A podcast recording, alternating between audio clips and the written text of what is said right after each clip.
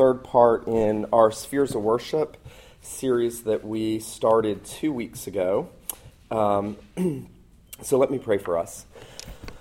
Father in heaven, we thank you for the Lord's Day, a day of rest and worship, a day of fellowship, a day that we can pull away from the cares of the world and all the burdens of life and all of the weariness and and we can have our souls fed by the one who said, Come to me, and I will give you rest for your souls. Take my yoke upon you and learn of me, for I am gentle and lowly in heart, and you will find rest for your souls. And Lord Jesus, we pray that you would give us rest today. We pray that you would help us to sit at your feet and listen to your word and to have that one thing necessary. We pray that you would revive us by your Holy Spirit. We pray that you would heal us by the scriptures. We pray that you would instruct us and teach us. We pray that this would be a time of great benefit for us. We pray that you would be worshiped and glorified. Father, Son, and Holy Spirit, we pray these things in Jesus' name. Amen. Uh, Luke chapter 10, I'm just going to read this to us again. This is the third installment in our spheres of worship, and we're looking at private worship. And what I want to do today is give you some very tangible thoughts on devotionals, how to benefit from them, how to use them, uh, which ones to avoid, which ones you might benefit most from. Um, and so, reading Luke 10 38. now, as they went on their way, Jesus entered a village, and a woman named Martha welcomed him into her house. And she had a sister called Mary who sat at the Lord's feet and listened to his teaching. But Martha was distracted with much serving. And she went up to him and said, Lord, do you not care that my sister has left me to serve alone? Tell her then to help me. But the Lord answered her, Martha, Martha. You are anxious and troubled about many things, but one thing is necessary. Mary has chosen the good portion, which will not be taken away from her. We've looked at this passage over the last two weeks, and we've looked at some of the facets of it and nuances of it. And the reason I keep coming back to this is I think it's arguably the most important passage in Scripture about private devotion or private worship. Um, it's not service first, it's being served by Jesus first. We said that last week that um, right before this passage, you have the Good Samaritan, and everyone wants to rush to let's get serving, let's get doing, shut the Bible, get doing. And then right after Jesus gives the account of the Good Samaritan, we have the account of Martha and Mary, and Martha is cumbered with serving, and Mary is sitting at Jesus' feet. And Jesus tells us it is more important to sit at his feet and feed on him. And actually, there's a play on words. Mar- uh, Martha is in the kitchen. She's making a meal. She's torn in every direction, the Greek would have it. She's pulled every way making this meal. And Jesus plays off of that and essentially says, I am the portion, I am the meal. That's very intentional in the text. Mary is feeding on me. And I think foundational to anything that we say about private devotions is it is a personal feeding on Jesus Christ through the means that he has appointed. So, you could read the Bible till you're blue in the face, and if you do not feed on the flesh and the blood of Jesus Christ by faith, you have not you have not had a good private worship experience. You can read the Bible legally, you can read it in the flesh, you can read it for personal change, but if it does not bring you to Jesus Christ, then you have not had a proper private worship experience. Um, I think that that's what's so important about this passage is that it really tells us that feeding on Christ is at the foundation of private worship. And that means whatever we do privately in calling on God the Father, in praying in the Holy Spirit, in putting ourselves under all the means that He's given us, the goal is to see Christ by faith. It is to feed on Christ by faith. It is to commune with Christ by faith. Jesus told the Pharisees in John chapter 5 You search the scriptures, for in them you think you have eternal life, but these are they that testify of me, and you are not willing to come to me that you may have life. And so foundational to all true worship is coming to Jesus Christ. I love in 1 Peter where um, Peter says, coming to him as to a living stone, that the crux of true worship is coming to Jesus Christ by faith. It is pouring out our hearts before Him. It is calling on Him. It is fixing our eyes on Him. The writer of Hebrews will repeatedly give us that emphasis. He'll say, Consider Him. He'll say, We see Jesus. And then in chapter 12, he'll say, Fixing your eyes on Jesus, the author and finisher of our faith. And so, whatever we do in private, family, or public worship, Jesus Christ should be at the center. And so when we come to talk about um, things that God has given us and helpful tools in um, private devotions, and we've already talked about kind of principles. We, we talked about those 12 principles about getting the most out of the scriptures.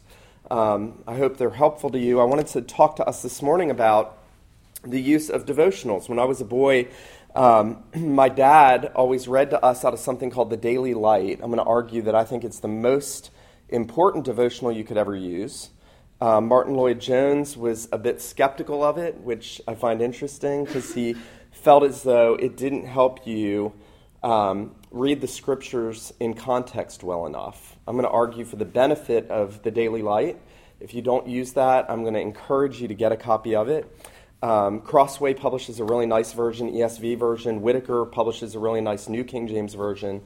But I'll uh, hopefully, here in just a little bit, explain to you how it works, why it's so valuable. But he had, um, my dad had, had seen his, one of his seminary professors reading this little black book for years. And um, and he was a great scholar. And, and my dad went up to him and said, You know, every year I see you, every time I come to class, you're reading this little book. What is it? And it was The Daily Light. Um, Billy Graham, his granddaughter, granddaughter, Anne Graham Lotz, I think it's granddaughter, daughter, has done a preface to an edition of this and said that her dad read this to them growing up. Um, there were not many days I don't remember my dad using this in family worship. After I was converted, the Daily Light became a huge theological tool in my life, um, and still is to this day. Probably helped me learn the scriptures as I read them or listened through them better than, than any other devotional. So I would, I would highly recommend this. We're going to walk through that in a second. Let me say this first. Lloyd-Jones somewhere criticized, I heard it in a sermon once, criticized the Daily Light and said the problem with it was that it didn't teach you to read the scriptures in context.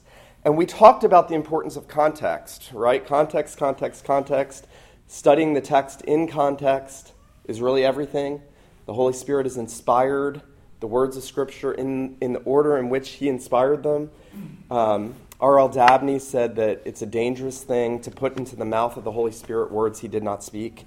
And what he means by that is twisting the Scripture to say something that it wasn't the intent for it to say. Um, one of the best tools for private devotion, and it's something I used to use a lot when I was younger, have started to again recently, is listening to the Bible on audio. I mean, we have enormous privileges with all the technology we have. Um, I was a brand new convert out of a lot of spiritual darkness, and my best friend Stephen, who some of you met, he came and picked me up in Asheville, North Carolina, moved me to Greenville, South Carolina got into his truck, and he had um, the book of Revelation playing on tape, and I was like, this is weird. This is really weird. Because I'd never experienced, I'd never met someone driving down the highway listening to the Bible, let alone anybody I had hung out with for like 10 years. And it was, it was an interesting experience to me because what I started realizing was uh, Stephen had become so spiritually minded because he was just filling his mind with Scripture constantly. He was listening to the Bible constantly when he drove places. Now, some of you don't have long drives to work, you have short drives. You can still listen to easily three, four, five chapters in like 10 minutes. Um, there are so many resources for that. I think it's one of the best ways to familiarize yourself with Scripture and for that to really become a part of you. Um, Men, if your wife ha- has had a hard week and you really want to serve her and clean the house on Saturday, you could do so and you could listen to the Bible while you do that. That's, that would be a good that would be a good use of uh, multitasking. Um, I've learned that's some of the best ways to have God's Word when you have a busy schedule. Be listening to the scriptures. Um, Bible Gateway, I don't know if y'all use that. They just redid their site. Has phenomenal tools. And if you notice here, the ESV, if you pick um, the English Standard Version, they have a little audio button right there. And so, I mean, if you have the internet in your house, which you should because it's the 21st century, um, and if you don't, it's just weird. Um, but you can do continuous play, which is really nice. So the other day I was laying in bed and I just listened to most of Genesis, just putting it on continuous play. So it's a great way for you to be filling your minds with Scripture. Max McLean is really dramatic. You can see in this list that drops down, there are other speakers and other versions of the Bible. Sadly, there's not a New King James version. Thomas Nelson got greedy, and so we don't have one. Um, shame on them. So if you're used to the New King James, I would recommend that you use the ESV and probably Max McLean. If you're really into the KJV, you got Max McLean and others too, and I would steer away from just about anything else, especially the NIV. Um, yeah, NAS is a good. So let's talk for a minute about Bible translations. Um, if I just offended you because you use the NIV, I'm sorry. Um, the, the, the not inspired version. Um, the best, the best translate, and here's what I usually say. Number one, read a Bible. So if you've been reading the, the, the NIV, good for you. Keep reading the NIV. if you've been reading the message, mm, you might want to get the NIV. Um, whatever you memorize scripture in the most as a young Christian is probably what you should stick with. So my dad as many of you perhaps grew up with the King James. And so my dad, he likes the New King James. I mean, my dad is more of a scholar with Bible translation things, so he understands differences. But the King James is a very fine translation. If that's what you stuck with for memorization, I encourage people to stick with that. Um, probably the three best translations that you could use are the ESV, the New King James, and the NAS, um, because they are the most closest to our vernacular. They're good in the translations and transliterations and the syntax, all the Greek and Hebrew syntax that are used. They're very fine. The New King James is my favorite. It's based on the majority text. I'm not going to get into textual things with you. But um, again, you know, King James, New King James, NAS, ESV. ESV is my least favorite of the three I would recommend in the vernacular. Um, one of the reasons I like a Bible in the vernacular is because that's a reform principle that God's word should be in the language we speak, not in an archaic language, which is why I prefer the New King James to the KJV. Although the KJV is a good translation by and large, there are no unicorns if you're reading Psalm 22. And, you, and I was witnessing to a girl once, and she said, I didn't know they believed in unicorns in biblical time. I was like, oh no.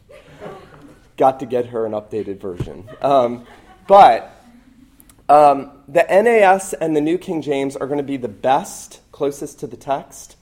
The NAS, the New American Standard, is based on the, the uh, UBS, um, which is uh, critical text. It's not going to m- make much of a difference to you to know this, but you have two predominant texts the majority text, the critical text.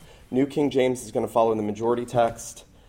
NAS is going to follow the critical text. They're both, I mean, there's no doctrinal difference. They're both very similar.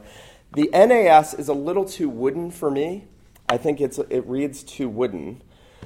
Um, let, me, let me see a show of hands. Who reads, who reads the King James? Got a couple King James readers? Who reads the New King James? We need more. No, I'm just. um, who reads the ESV? Good, ESV. And who reads the NAS?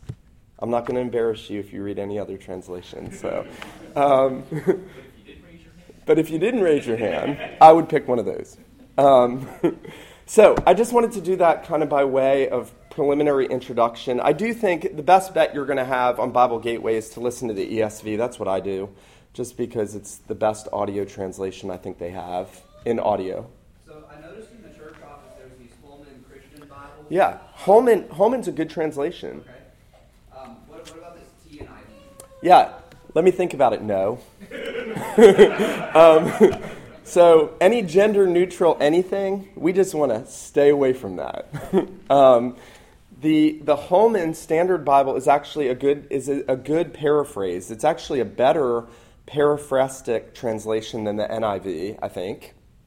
Um, uh, you have others, Young's Literal. There's lots and lots of Bibles out there. The Holman's not a bad Bible. If you if you find the language of the New King James and the NAS too difficult. The ESV should probably suffice. It's a little bit smoothed out for, for um, a more general audience, and then Holman would be even more. But I think Holman would be a step below ESV. Um, so let's see. Any other questions at this point? Okay. If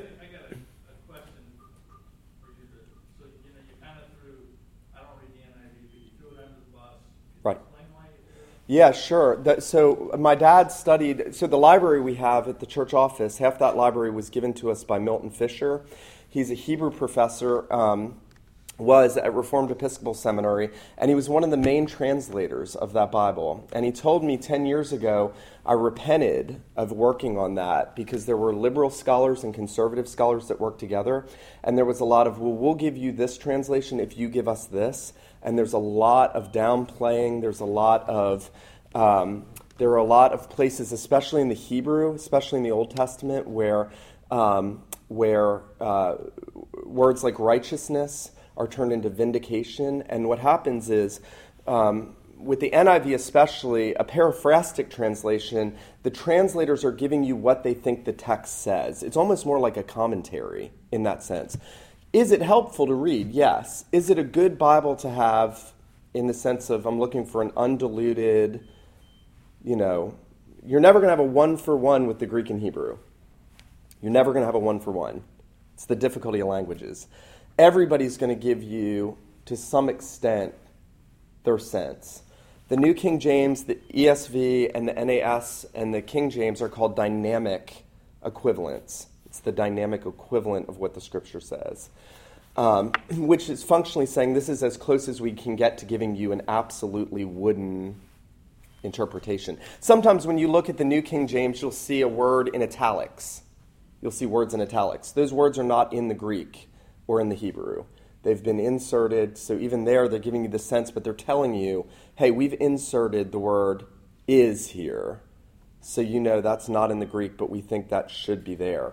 The NIV doesn't do that, and what the NIV does is the translators gave you what they thought the text meant. And so that's why I find it less helpful. That coupled with the fact that it was not all conservative scholars that worked on it. So, and that's why I think that the ESV has really come to replace the NIV in a lot of churches. It's just, you know, the NIV was the Bible of the church pews in the 80s and 90s, right? Mid 80s, came out in 84, I think. So mid late 80s and then 90s, and it's really been replaced. And I'm thankful for that. I don't mean to, you know, if you if you've been reading the NIV, that's okay. um, other questions or comments at this point? Okay, so listen to the scriptures.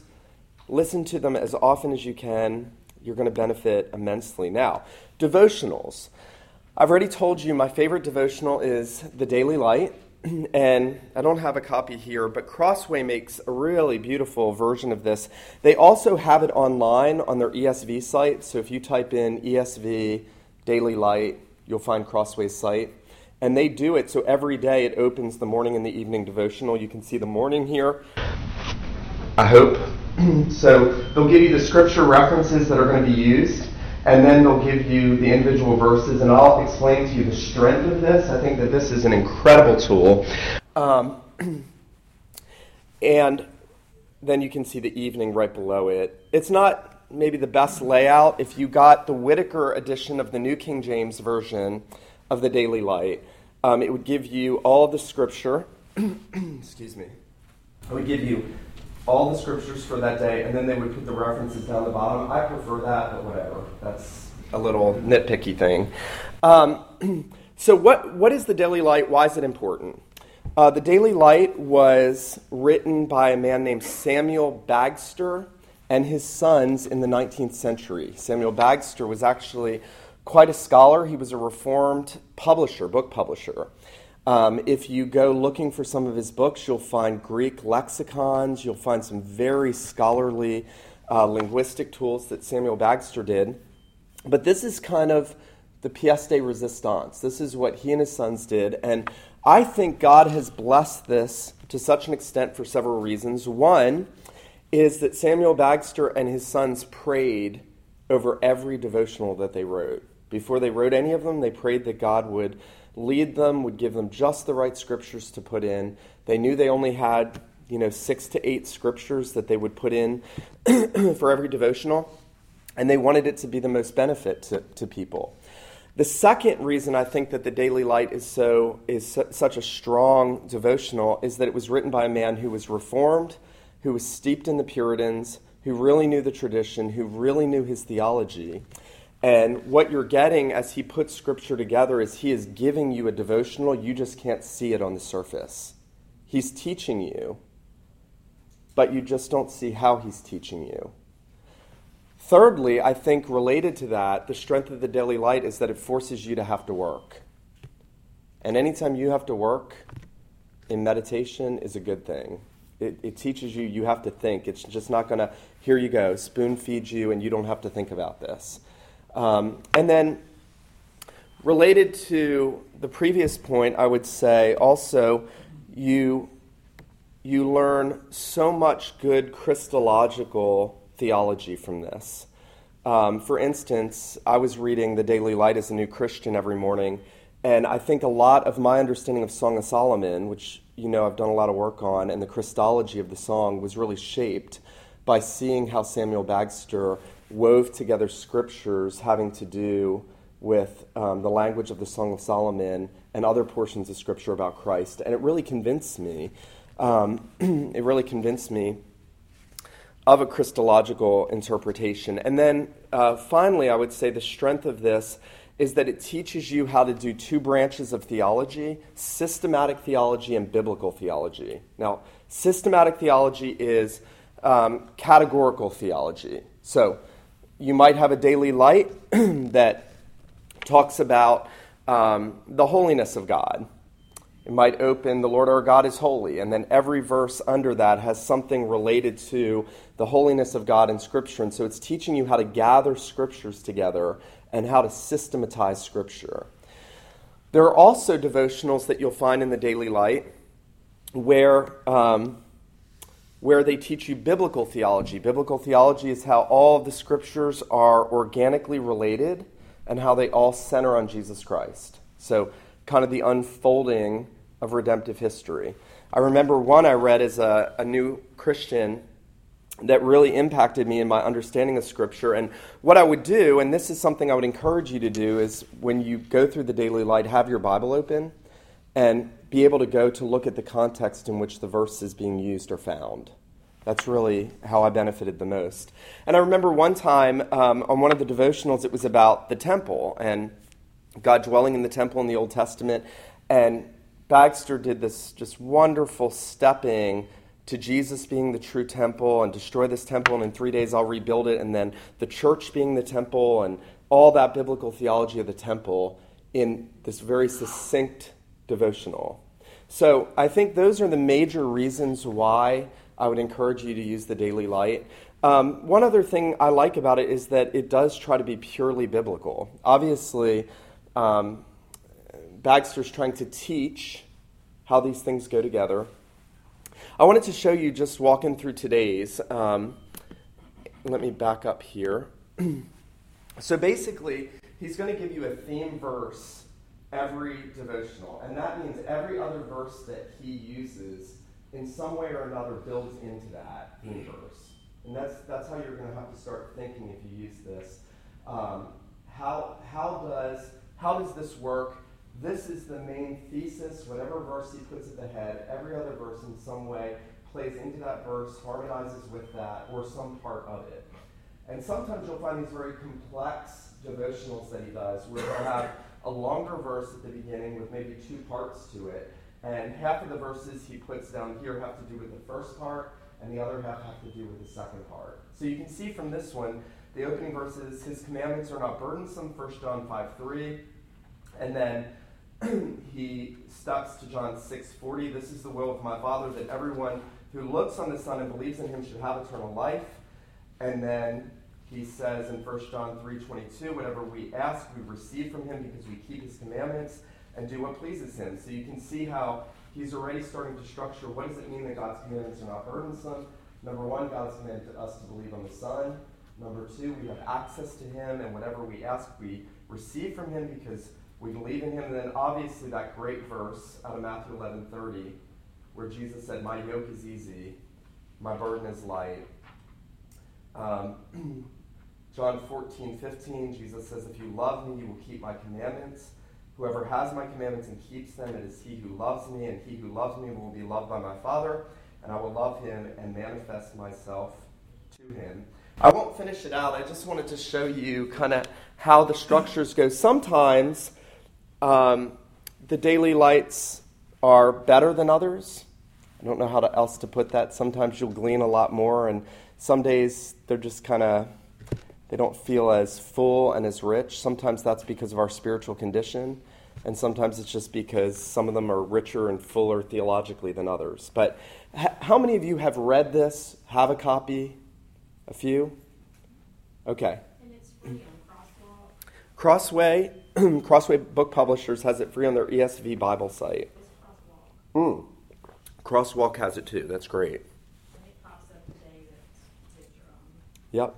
So I would encourage all of you to start using that. When we come to family devotions, I'm going to encourage this as a really amazing tool. Next to the Bible, just reading through chapters and books, I think this is the best. All right. What non purely biblical devotionals would I recommend or not recommend? If you have Jesus calling, throw it away now. I'm sorry if that offends you. It is arguably the worst devotional you could read. There are a thousand better devotionals.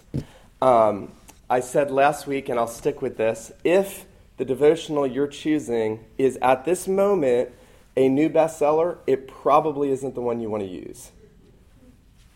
I don't know how else to tell you that lovingly. Watchtower. The problem with Jesus Calling is that it's uh, written by a woman who says she had a mystical experience and Jesus t- told her all this stuff. So you want biblical, scriptural, Christ centered devotionals. You want to know that this is God's word, not the experience of somebody a- out there that's just telling you they've had this experience. My utmost for his highest. Oswald Chambers is an interesting character. He was a he was a part of the Keswick movement, which is the higher life movement, um, mystical perfectionism. And so you have to be careful with some Oswald Chambers. For some reason, that book was catapulted into some sort of sphere of greatness in the 90s, and I'm not sure why. I find when I read Oswald Chambers that most of his devotionals don't make much sense. If they do, they have minimal value. So I, I tend to say I think you can benefit from it. He does say some things that are helpful. I have benefited from things I've read by him, but it would it would be low on the totem pole, well above Jesus calling, well below other ones. So, um, yes, Um, what about morning and evening? by Spurgeon. We're going to get to that. Anything by Spurgeon, you're going to be doing okay. Daily So, pardon. Daily bread. Let me go through a couple I recommend because there's a lot. This is good because what this is showing is there are a lot out there. And again, I don't say any of this to offend anybody. If you are reading Jesus Calling, and I know it's it's widely popular even in the PCA. I took vows to protect you, so that's why that's why I told you that. Okay, here we go. What would be my favorite non purely biblical devotional? My favorite was Spurgeon's favorite, and uh, it was said of Charles Spurgeon that he often saw Jesus where he wasn't. And Spurgeon would say, Well, I'd rather see him where he isn't than miss him where he is. I agree with that sentiment. Um, but Spurgeon said of this devotional that uh, Robert Hawker often sees Jesus where he, he isn't. so if Spurgeon, who's very Christ centered, was charged with seeing too much Jesus in Scripture, and he charged this guy, you know this is Jesus saturated. So this is a very Christ saturated devotional. There are times when I think Hawker spiritualizes illegitimately, but I think the benefit that you get from this is just unsurpassed.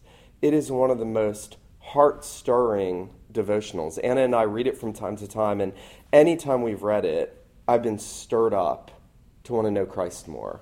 So it's called The Poor Man's Morning and Evening Portions. The Poor Man's Morning and Evening Portions. Robert Hawker was an Anglican, but steeped in the Reformed tradition and Puritanism, uh, much like J.C. Ryle. But you will get, especially on the Old Testament portions, you will get the most Christ centered. I mean, here's one example as I have this up on the screen. You can see January 3rd morning, the year of my redeemed has come. And notice what he says Yes, from everlasting, the precise period of redemption was determined, and the appointed time of the vision could not tarry. Every intermediate event ministered to this one glorious area redemption by Jesus.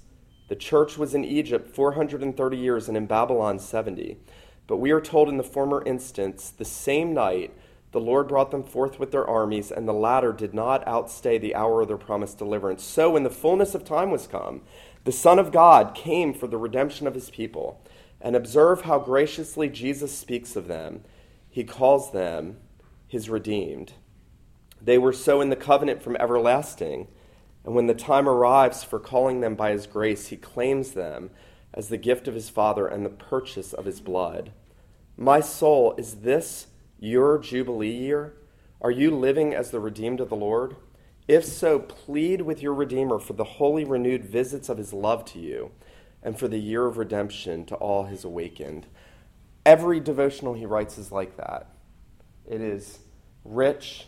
He ties together the Old and the New Testament in Christ in a way I think is biblical. Um, I love how he asks the questions at the end. He always does that, and he'll ask his own soul, My soul, is this your Jubilee year? Is this your year of deliverance? Um, one thing that you'll notice I just did when I read through that, I kind of translated. I took out the thous and the thys. I think that becomes a big hindrance for people. And so if you can just train yourself to read it in a vernacular, it becomes, and I do that. If Anna and I read it, I just modernize it as I go. And you get better as you do that. And if you hit words that you don't know, there's some antiquated language in some of the older devotionals, work through it, skip over it, you're going to get 90 something percent that's going to be very clear and understandable. All right, a few others. Um, Nancy Guthrie, who's we've been using her books. Nancy's become a friend. Think very highly of her work. Um, she has many good books. Our ladies are going through her Seeing Jesus in all the Old Testament series, um, and she has a devotional that I want to encourage you to get. It's the one year book of discovering Jesus in the Old Testament, and it is phenomenal. And it is short. I'll just show you. Can y'all see that? I'll show you just one section so you can see how short it is. So here's January 1, before he made the world, and you can see how short that is. And she, like Robert Hawker, is going to be preeminently Christ centered, which is the most important thing. Why? Because private devotion needs to lead us to feed on Jesus, right? And understand Christ in all the scriptures. So I definitely recommend Nancy Guthrie's um, The One Year Book of Discovering Jesus in the Old Testament.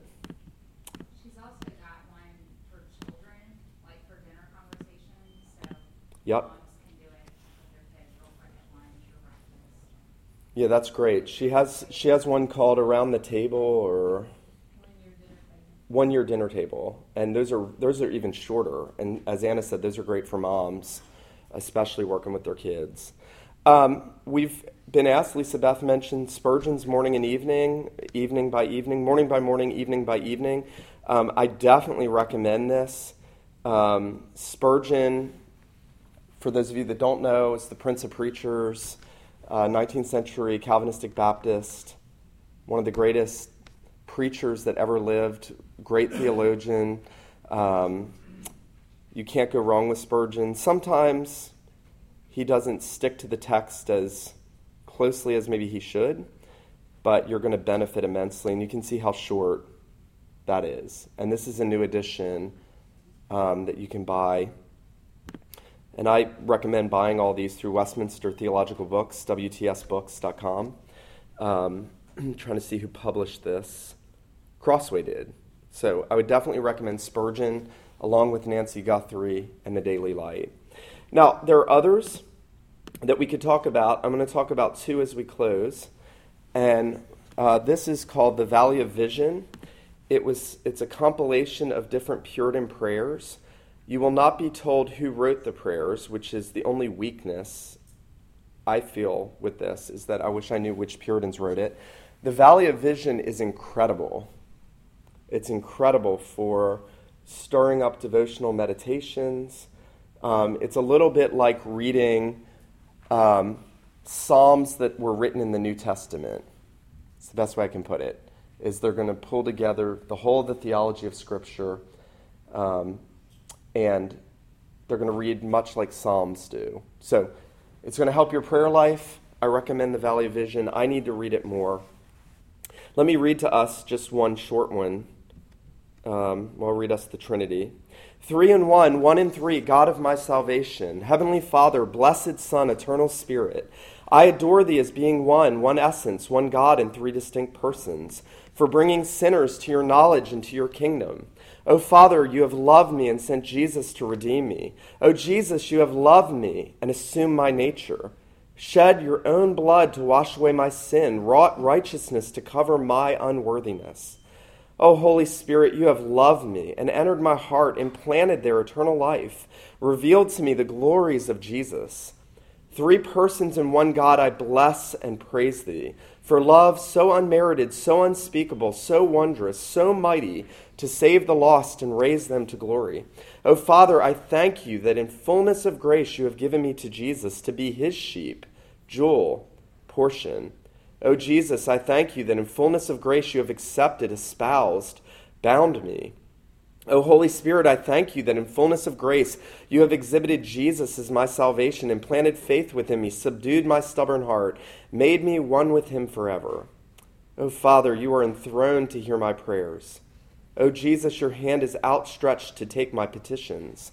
O Holy Spirit, you are willing to help my infirmities, to show me your need, to, to show me my need, to supply words, to pray within me, to strengthen me, that I faint not in supplication.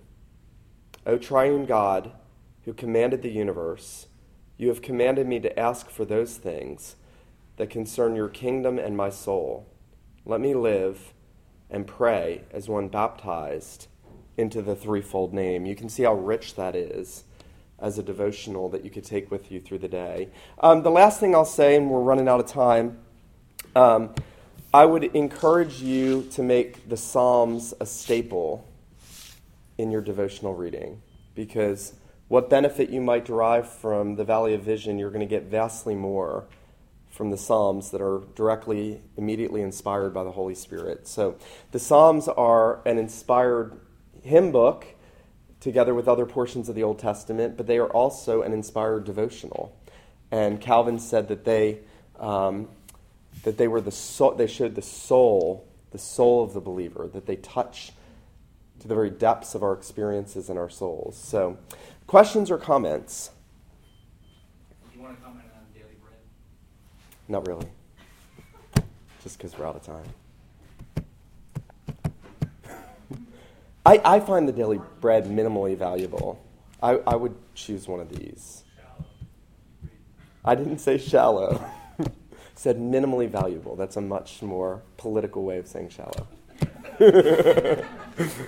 Anything else? Questions, comments? Table Talk magazine. How could we forget Table Talk?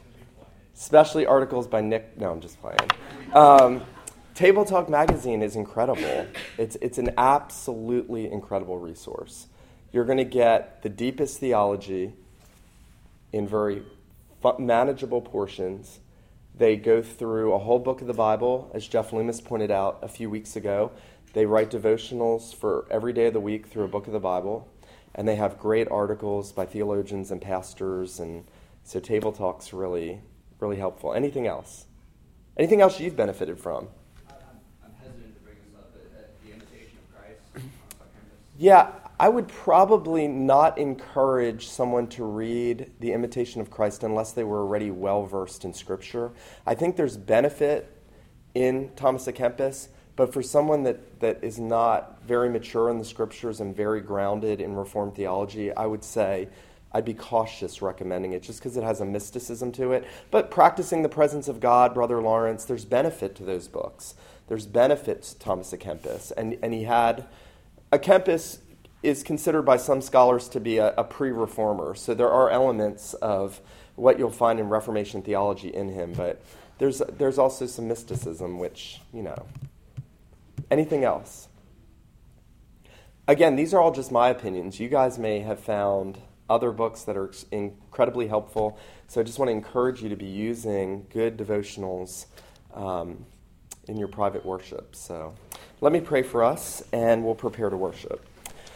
Father, thank you for giving us such an amazing armory of resources throughout church history. Thank you for the labors of men and women who have gone before us, who have poured out their lives in service to provide us with teaching tools. And we thank you above all for the Holy Spirit and for the scriptures.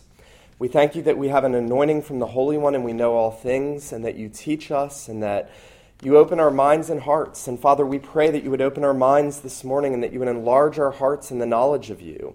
We pray that our worship would be pleasing in your sight, both private and family and public. We pray, Lord Jesus, that you would be present with us and that we could feed on you, flesh and blood today. We pray these things in your name. Amen.